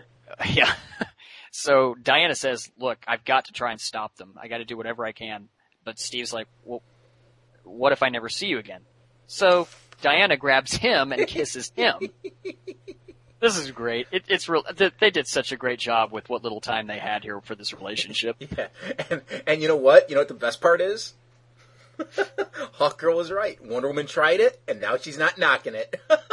yep. Bingo. yep. so um, that's this is the last we see of uh, this this uh, Steve Trevor. I Right. mean, we'll come back to it a little later, but for now, this is the last we see of Steve Trevor. Uh, meanwhile, Vandal Savage uh, himself is in that bunker underground with the stealth bombers, and he himself is boarding one of the bombers. and the Easy Company they just say, "Fuck it, let's just go in guns ablazing uh, to do what they can to stop him." But John ends up riding a motorcycle into the wheel bay of Savage's bomber, while the Easy Company takes out uh, one or two of the the planes and several Nazis with it. and this is that's the last we see of the Easy Company. Yeah. I think they've done a really good job of bringing in these like ancillary characters, letting them serve their purpose, and then letting them leave in a way that makes sense. Steve came in to be the spy, to woo Wonder Woman, to show her that, hey, men have their purposes, you know what I mean? And give the character some more depth, let that character grow. And then he leaves in the way he's supposed to leave. An easy company comes in being fucking easy company, and they go out being easy company. And I don't say that as if they get slaughtered or anything, you know, but they came in as fighters and they leave as fighters, and they help John get from point A to point B, you know, in the story and as a character, because we get to see John grow. We do get to see him without the ring. I mean, uh, what's his name? Dozer? Dozer? Yeah, Dozer. Yeah, Bolda. Yeah, he's pretty much a stand-in for the loudmouth fanboy. Oh, well, Green Lantern's nothing without his ring. Blah blah blah blah blah. Well, yeah, he kicked your ass because he was a Marine. Does the ring Uh-huh. help him? Yes. Does it allow him to take down super aliens and ultra powerful beings? Yes, it does. But push comes to shove, he can still hold his own. You know, so that's what they were there for. And then they, they cover his back as he jumps on the jet to go do what he has to do. It was a really good way to bring in these, these other characters that for the most part, you know, again, we get Steve in a little bit, but we'll never see again. They pay such great respect to all these World War II era her- uh, heroes. Exactly. So, uh, Superman, Flash, Hawkgirl, uh, and John are told by Blackhawk that the Nazis are going to invade the United States, and they figure, well, that's why they need those jet engines. It's at this point that something really cool happens. Flash says, which way is west? And they say that way, and then Flash just takes off running across the Atlantic Ocean. Yeah, you're thinking, is It's he going to run all the way to America? What's he going to do? hey, he can do it. Yeah. he is the Flash. yeah. And I really liked it. It was it was really cool. Mm. Uh, and Flash served his purpose there. Is this And- the first time we've seen Flash run on water in this cartoon? I know we saw it in Superman, but that might have been Barry. But what about here? Secret Origins, when he and Green Lantern are running across are, are flying across the ocean. Yeah. Okay. Like Flash is like, "You are no fun." That's right. That's right. Okay. But I mean, still, it, was just really cool. Yeah. I thought. So, yeah, Flash takes off across the Atlantic Ocean to warn uh, America of the oncoming attack, while Superman, J'onn, and Hawkgirl uh, fly off after Savage's Air Force. Really, I mean, this is the beginning of a, you know, just a massive fight uh, fight scene in the in the skies. But what's happening here is Green Lantern is inside of Savage's stealth bomber, and he's doing whatever he can to sabotage it. He just grabs a piece of metal and just starts beating the shit out of the the inner the uh, inner workings of the of the plane, and he does manage to uh, disable it enough to where the uh, villains, that being Savage and his crew, can't contact the other bombers, and they and he's his bomber starts to kind of sag a little bit. So since they can't contact their the the I mean that being Savage can't contact his allies, uh, they start to just f- slow down to whatever pace he's going now. So it's it it's he's serving his purpose here and slowing them down. You know, even though he does what he can, he does end up getting captured and brought before Savage. And Savage demands to know if there's anybody else aboard the plane, and John just stares at him like, "Fuck you." So uh, Savage says, "Very well." He takes out the electro gauntlet and starts frying John. And Hey. he says, you know what he doesn't do with the gauntlet? "I'll bet you're going to tell me." He doesn't charge Green Lantern's ring with it. I I was thinking about that when I watched it, but I didn't make a note. Of it. Yeah. it. I didn't make a note of it either, but I made a mental note of it. Like, mm-hmm, mm-hmm, yeah.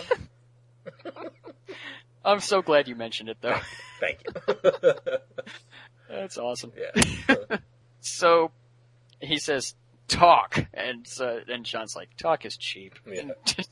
so he keeps frying him, and meanwhile, Hawkgirl and Superman attack uh, Savage's bomber, and a huge. This is where the huge battle starts ensuing. Eventually, Diana gets into the fray, and the Nazis that are left alive and Vandal Savage manage to uh, fire their afterburners and get away, but uh, but eventually they're they're met by intense naval resistance from the Americans, and most of the stealth bombers are taken down. But Savage's bomber manages to evade the attacks, and GL manages to uh, wrestle an MP40 away from two of the soldiers inside the bomber, and uh, he points the gun right at Vandal Savage, and Savage says, well, "You think you can kill me? You're welcome to try." Yeah. Because at this point they don't know that he's an immortal.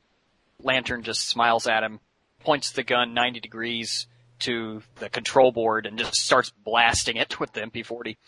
And uh, the bomber finally is start, starts to go down for good. It's not going to be able to re- recover from this. And J'onn, outside in the air, senses uh, Green Lantern's presence inside the bomber, and but before he can he can save him, he's knocked down by some kind of explosion. Uh, he tells Hawkgirl that Lantern is in that plane, and she's like, "What?"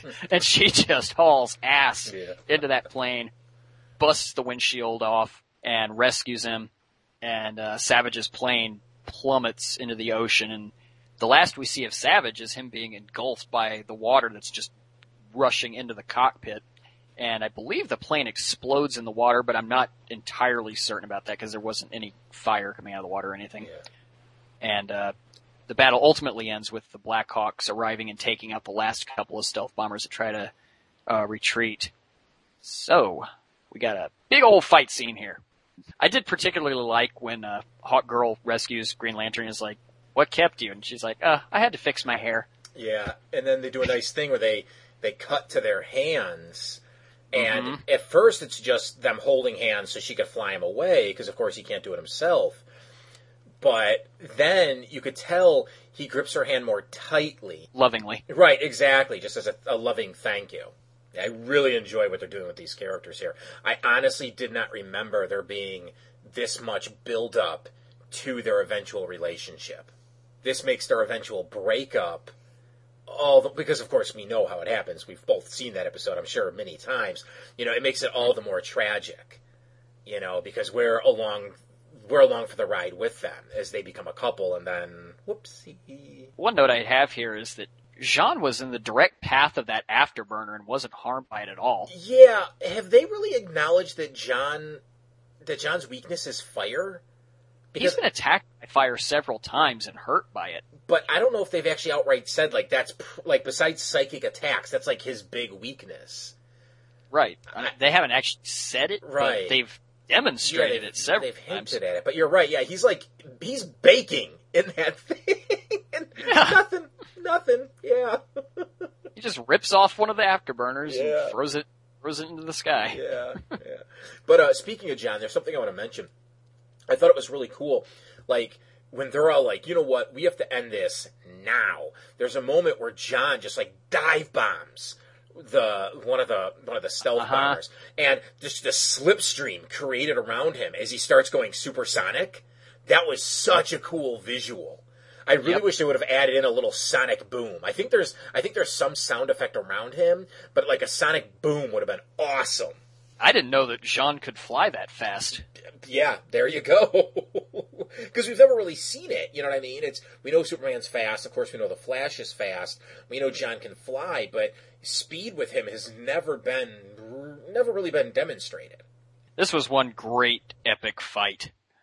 I mean, just aircraft war warfare. Oh, yeah. Just awesome, awesome stuff. Yeah.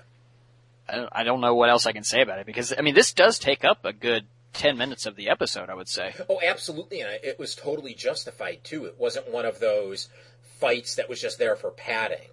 You know, Right. this is what everything's been leading up to. It needed to be this long. We needed Absolutely. We needed the airborne battle of the superheroes trying to take down the various fighters. We needed the water battle, you know, because the Flash ran to those boats, you know, and them shooting the ships down. We needed the stuff with John uh, uh, and Savage on the plane. Everything that we saw happen, we needed to see happen. And they spent the exact right amount of time with it. Absolutely. After the big intense battle is over and the Allies have won, we go back to Berlin And uh, General Hoffman receives word that Savage and his Air Force have been utterly annihilated, but he insists that they must press on. So in the background, this lower ranking officer asks who who will lead them now, and Hoffman walks into the cryogenic chamber, and he turns on a light and says, "Who indeed?" Yeah. and we see Hitler again. Yeah. And again, again, I just, I wish they had just, this had been the only time we see Hitler. Because it would have been just so much eerier. Yeah. In, in any case, it is still a very, very creepy scene. Oh yeah. And back in our time, the League barely makes it through the portal before it disappears. And, uh, Though we don't know how. How did they come back to the future? I don't know. I don't remember when they jumped through the portal to World War II. Was the portal still swirling in the air or something? I, I don't remember if they even. No, they were showed- in, they were in a wrecked building. I know that because Okay, well, wherever they were, I mean, was that portal there? It had it would have had to have been, but I mean, I, I know that when they arrive in France at the begin or in the middle of episode one, Yeah. Flash has to run up runs up this like wood plank and sees the battle going on outside. And I think that's where he says, "Great jumping Hera." Okay. So okay, then there we go. Then the portal is just still open somewhere randomly, I guess. Okay. They get back, and Flash wonders if everything is back nor- to normal when uh, who should appear, but Batman, the real Batman, and he says that the Watchtower sensors picked up the anomaly a couple hours ago. And uh, Super, uh, yeah, Mike is Mike this is is my giggling. favorite epi- favorite moment in the whole story. Superman is overjoyed and he runs up to Batman and hugs him. Batman, it's really you! and what does Batman say? Did I miss something? Uh, am I missing something? And Superman's Superman- like, uh, whoops. yeah. Y- uh, well, it's a long story. yeah. Green Lantern's just in the background, just nodding his head, or just shaking his head, you know? Yeah. oh, Jesus. Yeah.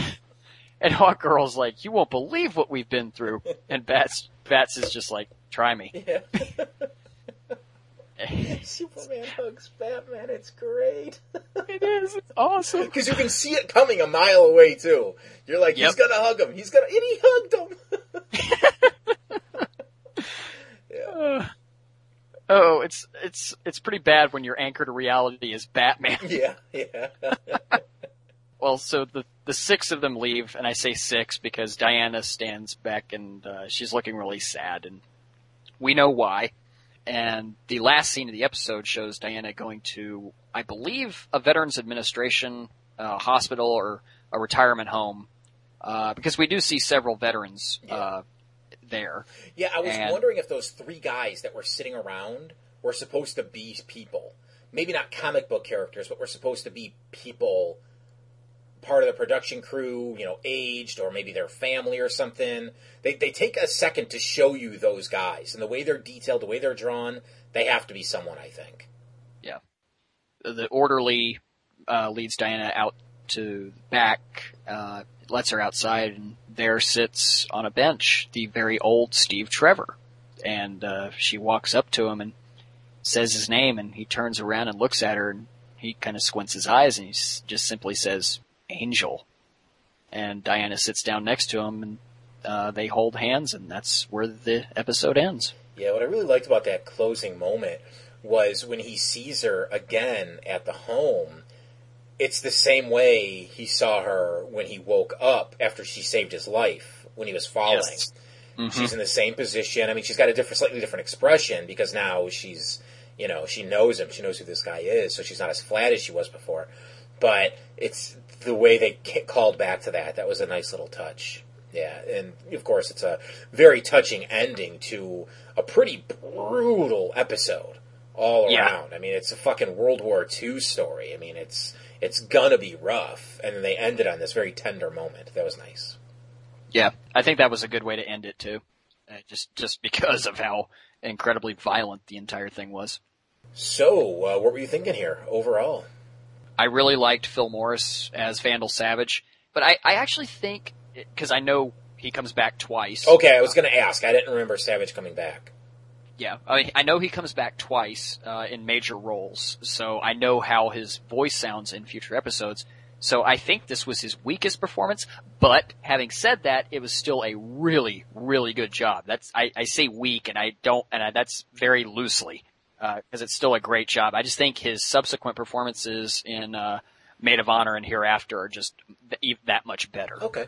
Okay. But, like I said, it's still a fucking great job and his speeches, his speeches just sent chills down your spine. Yeah. I mean, just overall, the voice acting here was just brilliant. Uh, Patrick Duffy, uh, was, uh, I, he was Steve Trevor, wasn't he? I don't know. I don't know. Probably. I, he did a great job as Steve Trevor. Just really brought the the personality to him that you would expect from him. He and Susan Eisenberg, who does Wonder Woman. This is this was really the first time where I think Susan Eisenberg impressed me with Wonder Woman because again, there's because they they humanized uh, Diana so well here. Just gave her uh, gave her real character, uh, real character development and and romance. They actually managed to do it and not have it be cliched or forced, you know. Yeah. Yeah. And we already mentioned the animation, the especially during the aerial battles, the, the animation was just stunning. Oh yeah. Can't say enough about it. Really, the the only thing I have to mention here is there is at least one historical inaccuracy here that I don't think you can explain through polluted time stream or whatever. Oh, what's that? Uh, and this is what I was talking about earlier. There's something that General Hoffman says. He says that the old Fuhrer might have been a little crazy, but at least he had more respect for his generals. Hitler did revere the German military, but he routinely rejected the advice of his generals, and this is why the Nazi war efforts were greatly diminished, uh, because, and were just disasters, uh, at many points because he just, he surrounded himself with yes men all the time Oh, Okay. and I'm sure there's there's more inaccuracies here, but I just can't think of any at the top uh, off, off the top of my head. But really, besides that, there are very few things you can complain about here. Yeah, I mean, going through, like I, you know, I was pointing out minor things, little nitpicks, you know, niggles, but, you know, and there are a couple points where I said, where I, like I said, with Green Lantern's ring in the beginning, where I was like, oh, that's a little convenient for the plot, and I thought there might have been the plot hole with the time machine thing, but you can kind of talk your way around them. You know, like I said, with the Green Lantern thing, maybe their spacesuits really were fucked up, and Superman couldn't push the ship. So they had GL do it. Okay. You know, the time machine thing, you convinced me maybe wasn't a plot hole. So everything else that's left are just these very minor things that don't affect the grade at all. And overall, I think this is the first one in a good long while that I would truly call epic. I honestly don't know the last DCAU cartoon that I would call epic. I mean, Secret Origin. Is it Secret Origin or Origins? I always get confused. Origins. I mean, would you call that epic? It's grand, but is it epic? Uh, it's uh, it's nowhere near the level of quality this one is. Yeah. I mean, I guess in a in a dictionary definition you could call it epic, but as as fans as we are discussing this how we are, I wouldn't put it as epic. Yeah, so I you might have to go all the way back to like Return of the Return of the Joker. Joker. And then before that, World's Finest. You know, before before you you hit on something that was just this big. This this world spanning, sure, Yeah. absolutely, there's nothing close to it mm-hmm. recently. What else? What else? I think I've pretty much said all I can say. I'm ready to get to the grade if you, unless until you. I mean, you know, I'm sure you have more to say. So No, no, I'm I'm good to if if we want to get to our scores, I'm I'm good. sure, You're going to Cool. give it a I'm giving it a ten. As a World War II history buff, my feelings are that this this three parter is really everything you could want in a World War II themed adventure. It pays such tremendous respect to this era's comic book figures like the Blackhawks, Sergeant Rock, the it's Steve Trevor, you know, etc. And like I said, they finally managed to humanize Diana, the, the voice acting, the animation, e- the music, everything. And they, again, they met, they got away with putting an albeit frozen Adolf effing Hitler into the show. yeah. That was ballsy. So this gets a 10 from me. Yeah, I now I, I have to I have to wonder about something, and I meant to bring it up earlier. I don't know why I thought to bring it up now, but remember when Savage gets that report that the Justice League has taken out one of his wheelie war machiney tanky things? Right. He says, "Oh, another report." Now, are we to assume he got a report on them earlier in the day, or do you think maybe that was a reference to the Justice Society? Because they were born out of World War II. We never see them in here, but maybe that's what he was talking about there. That's a good question. I don't. I didn't even think about that. I mean, I'm absolutely glad they didn't bring them in here, especially because we just got Legends, which was a, a love letter to the Society. But maybe there was a little nod to that. Who knows? But it can be read either way: a nod to the Justice Society, or a nod, or not a nod. Excuse me. Uh, him simply saying, "Oh yeah, yeah, I got a report like this two hours ago about these guys and the funny costumes." So, but anyways, on to my score. This is a ten, plain and simple like I said a few minutes ago, yeah, there's some nitpicks with it, but you can't ball them up into anything that resembles justifying knocking it down a point or two. Are you saying that my world, my whole life is like this because someone went back in time and changed the past? That appears to be the case. Then doing this could save my parents. I can't promise that. Will you come with us? No. If this doesn't work, someone's got to stay here and fight. You understand that if we do change the past, you, this version of you, will never have existed. Nothing would make me happier. Now go.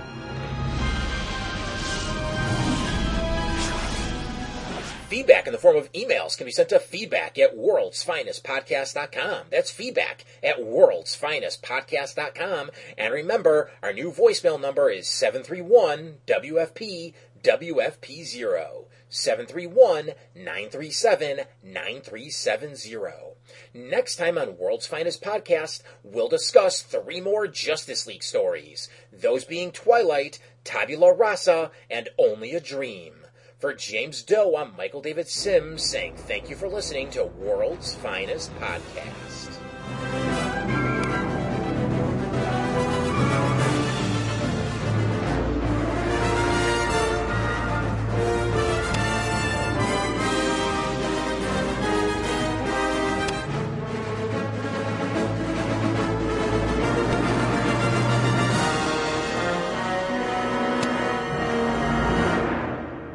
And finally, he talks about metamorph. Uh, metamor- uh,